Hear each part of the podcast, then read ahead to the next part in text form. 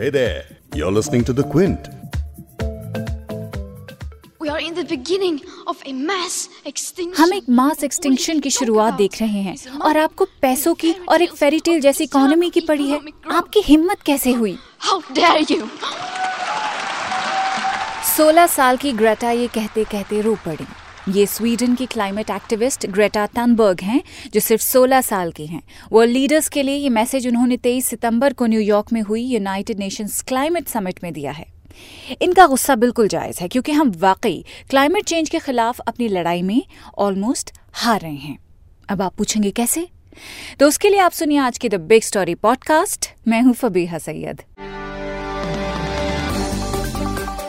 New York में हुई UN की इस क्लाइमेट समिट में बहुत सारे वर्ल्ड लीडर्स आए। प्रधानमंत्री मोदी भी पहुँचे।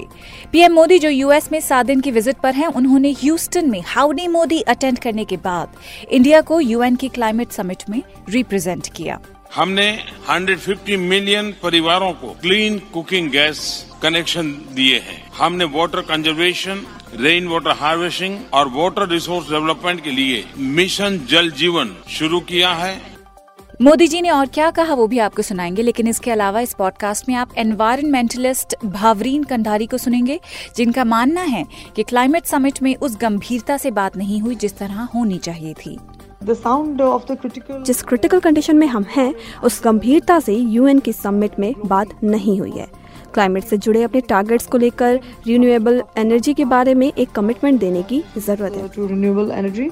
और सुनेंगे एक्सटिंक्शन रिबेलियन के South Asia head Chitranjan Dubey को जो पीएम से सवाल कर रहे हैं कि वाटर क्राइसिस को मोदी सरकार किस तरह हैंडल करेगी। एज पर नीति आयोग नीति आयोग जो कि भारत का थिंक टैंक है उसके हिसाब से 2020 तक भारत की 21 मेजर सिटीज़ में पीने का पानी नहीं होगा। अब सवाल ये उठता है कि इसके बारे में मोदी जी या उनकी सरकार क्या कर रही है? क्या कोई डाटा या रिपोर्ट है जो वो अपने देशवासियों के साथ शेयर करना चाहते हैं? So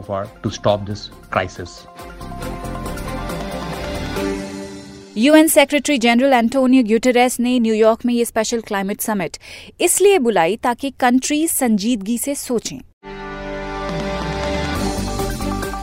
सिर्फ़ उन कंट्रीज़ को जिनके पास कोई प्लान था।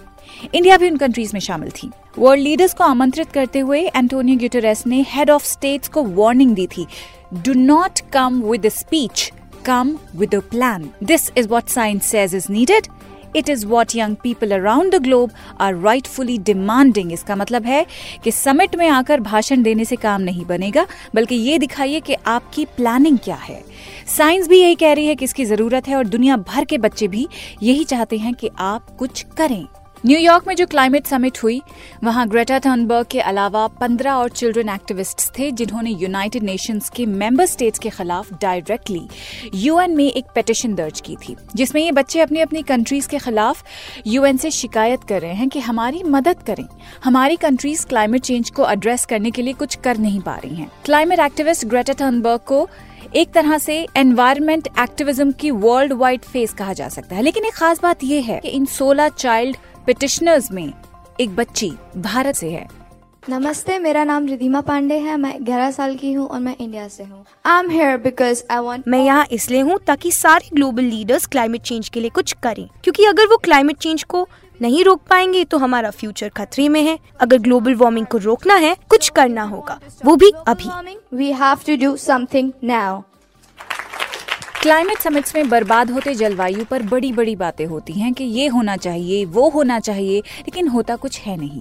कम से कम उतना नहीं होता जितना होना चाहिए। आई मीन क्लाइमेट समिट्स में इस तरह के वायदे तो होते हैं, लेकिन हकीकत ये है कि हम एनवायरमेंटल डिजास्टर्स की ओर बढ़ते जा रहे हैं।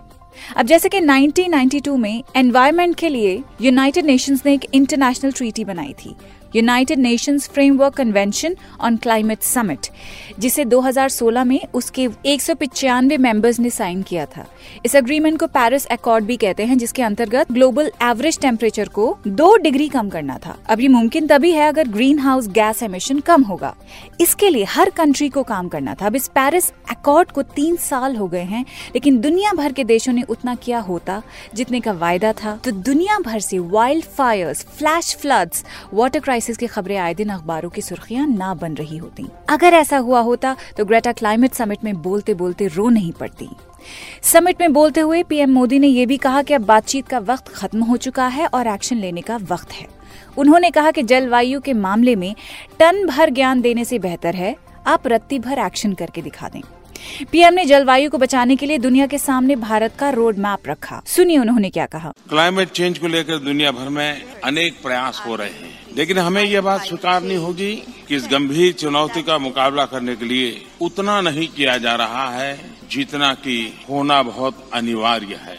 आज ज़रूरत है एक कॉम्प्रहेंसिव अप्रोच की, जिसमें एजुकेशन वैल्यूज़ और लाइफस्टाइल से लेकर डेवलपमेंट फिलोसॉफी भी शामिल हो। आज ज़रूरत है बिहेवियरल चेंज के लिए एक विश्वव्यापी जन आंदोलन खड़ा करने की। प्रकृति का सम्मान और नेचुरल रिसोर्स का संरक्षण ये हमारी परंपरा और वर्तमान प्रयासों का हिस्सा रहा है। Need not greed has been our guiding principle और इसलिए आज भारत इस विषय पर सिर्फ़ बात करने नहीं, बल्कि एक व्यवहारिक सोच और रोड मैप के साथ आया है। हम भारत के फ्यूल मिक्स में नॉन फोसिल फ्यूल की हिस्सेदारी बढ़ा रहे हैं। हम 2022 तक रिन्यूएबल एनर्जी में अपनी कैपेसिटी को 175 गीगावाट तक ले जा रहे हैं और आगे हम इसे 450 गीगावाट तक ले जाने के लिए प्रतिबद्ध है। हम अपने परिवहन क्षेत्र में ई मोबिलिटी को प्रोत्साहन दे रहे हैं। हम पेट्रोल और डीजल में बायोफ्यूल की मिक्सिंग की बड़ी मात्रा में बढ़ोतरी कर रहे हैं। हमने 150 मिलियन परिवारों को क्लीन कुकिंग गैस कनेक्शन दिए हैं। हमने water conservation rain water harvesting और वाटर रिसोर्स डेवलपमेंट के लिए मिशन जल जीवन शुरू किया है और अगले कुछ वर्षों में इस पर लगभग 50 बिलियन डॉलर का खर्च करने की हमारी योजना है। इससे पहले पीएम मोदी 15 अगस्त की स्पीच में सिंगल यूज़ प्लास्टिक छोड़ने की अपील देश से कर चुके हैं। एक छोटी सी अपेक्षा आज आपसे सामने रखना चाहता हूँ। इस 2 अक्टूबर को हम भारत को सिंगल यूज़ प्लास्टिक क्या इससे देश को मुक्ति दिला सकते हैं? हम प्लास्टिक को विदाई देने की दिशा में 2 अक्टूबर को एक पहला मज़बूत कदम उठा सकते हैं क्या? आइए, मेरे देशवासियों, हम इसको आगे बढ़ाएँ। और फिर मैं स्टार्टअप वालों को टेक्नीशियंस को, उद्यमियों को आग्रह करता हूँ कि हम इन प्लास्टिक के रिसाइकल के लिए क्या करें? हम जहाँ भांति भांति के लोगों को गिफ्ट देते हैं। क्यों न इस बार और हर बार कपड़े के थैले लोगों को गिफ्ट करें? ताकि कपड़े का थैला लेकर के मार्केट जाएगा तो आपकी कंपनी की एडवर्टाइजमेंट भी होगी। तो जहाँ जाएगा, थैले के आपकी एडवर्टाइजिंग भी करता रहेगा। लेकिन जैसे कि पीएम मोदी ने कहा, हमें और करने की ज़रूरत है और ज़्यादा एक्शंस करने की ज़रूरत है। अन्ना यूनिवर्सिटी की एक स्टडी के मुताबिक पिछले 10 सालों में चेन्नई में 33 प्रतिशत वाटर बॉडी सूख गई हैं और 24 प्रतिशत एग्रीकल्चरल लैंड जो ग्राउंड वाटर टेबल के लिए ज़रूरी होती है, वो तो खत्म हो चुकी है। चेन्नई में वाटर शॉर्टेज सिर्फ़ एक उदाहरण है। भारत के कई सारे हिस्सों में पानी की किल्लत हो रही है, लोग सफ़र कर रहे हैं और ये एक बहुत बड़ा मसला है। खैर द क्विंट की कॉरेस्पॉन्डेंट शौरबुरी पुरकायस्थ ने एक्सटिंक्शन रिबेलियन ऑर्गेनाइजेशन के South Asia head Chitranjan Dubey से बात की है। पीएम मोदी के इस भाषण से हम क्या समझे? आइए सुनते हैं। Great to see that prime minister Modi is very PM Modi का कंसर्न क्लाइमेट चेंज को लेकर दिखा। उसे देख के अच्छा लगा। उनकी टोन काफ़ी पॉजिटिव थी। सबसे अच्छी और अहम बात जो उन्होंने कही वो ये कि the time to act is now लेकिन भारत के नागरिक होने की हैसियत से हमारा फ़र्ज़ बनता है कि उनसे कहें कि जो आपने कहा उस पर अब अमल भी करना होगा। एक तरफ़ तो वो क्लाइमेट चेंज को लेकर कंसर्न है दूसरी तरफ़ भारत में ही uranium mining coal mining deforestation बड़े लेवल पर हो रहा है। तेलंगाना में हो रही यूरेनियम माइनिंग कई हज़ार पेड़ तबाह कर देगी। दूसरा उदाहरण है मुंबई के आरे फॉरेस्ट का जहाँ मुंबई मेट्रोपॉलिटन प्रोजेक्ट के तहत एक कार शेड बनाया जा रहा है जिसकी वजह से 2800 पेड़ काट दिए जाएँगे। तो हम भी मोदी जी से रिक्वेस्ट करेंगे कि वो भी एक्ट नाव पर अमल करते हुए अब कुछ करें। मैं वाटर क्राइसिस को लेकर नीति आयोग की रिपोर्ट्स के बारे में भी बात करना चाहूँगा। नीति आयोग जो कि भारत का थिंक टैंक है उसके हिसाब से 2020 तक भारत की 21 मेजर सिटीज़ में पीने का पानी नहीं होगा। अब सवाल ये उठता है कि इसके बारे में मोदी जी या उनकी सरकार क्या कर रही है? क्या कोई डाटा या रिपोर्ट है जो वो अपने देशवासियों के साथ शेयर करना चाहते हैं? Is there any data or report he would like to share with his countrymen? Modi ji ने यूएन की क्लाइमेट समिट में उज्ज्वला योजना के बारे में भी बात की है।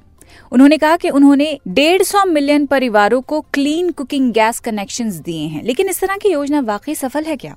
एनवायरमेंटलिस्ट भवरीन कंधारी से सुनेंगे, जो कह रही हैं कि अभी बहुत सारी चीज़ें करनी बाकी हैं। As PM Modi is uh, m- mentioned about the uh, scheme Ujjwala. जिस तरह प्रधानमंत्री ने उज्ज्वला योजना की बात की है उससे बेशक उनका टारगेट पूरा हो गया हो लेकिन घरों में जाकर लोगों को लकड़ी पर खाना बनाने से बायोमास फ्यूल इस्तेमाल करने से नहीं रोक पाए।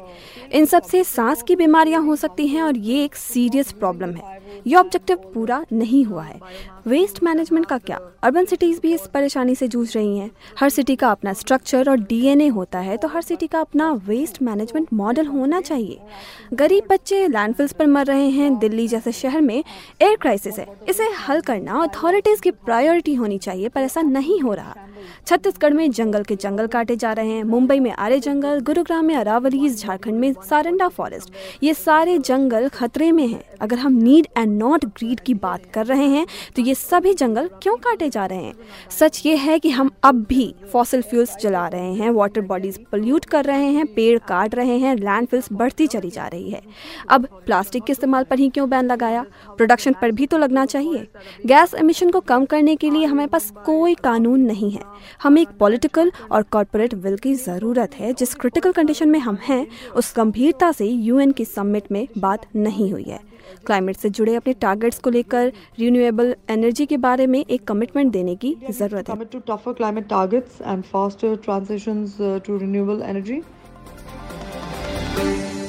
इसी के साथ इस पॉडकास्ट को यहीं पे खत्म करते हैं। पीएम मोदी यूएस की अपनी सात दिन की ट्रिप पर हैं। हमारी कोशिश ये है कि जो भी खबर हो, जो भी डेवलपमेंट हो, वो हम आप तक पहुंचाते रहें। आप सुन रहे थे द बिग स्टोरी पॉडकास्ट जो कि क्विंट हिंदी की वेबसाइट पर अवेलेबल है ही। उसके अलावा गूगल और एप्पल पॉडकास्ट पर स्पॉटिफाई जियो सावन जैसे एप्स पर आपको बस जाके टाइप करना है। बिग स्टोरी हिंदी सब्सक्राइब कीजिए फॉलो कीजिए। कल फिर आपसे मुलाकात होगी एक बड़ी खबर के साथ।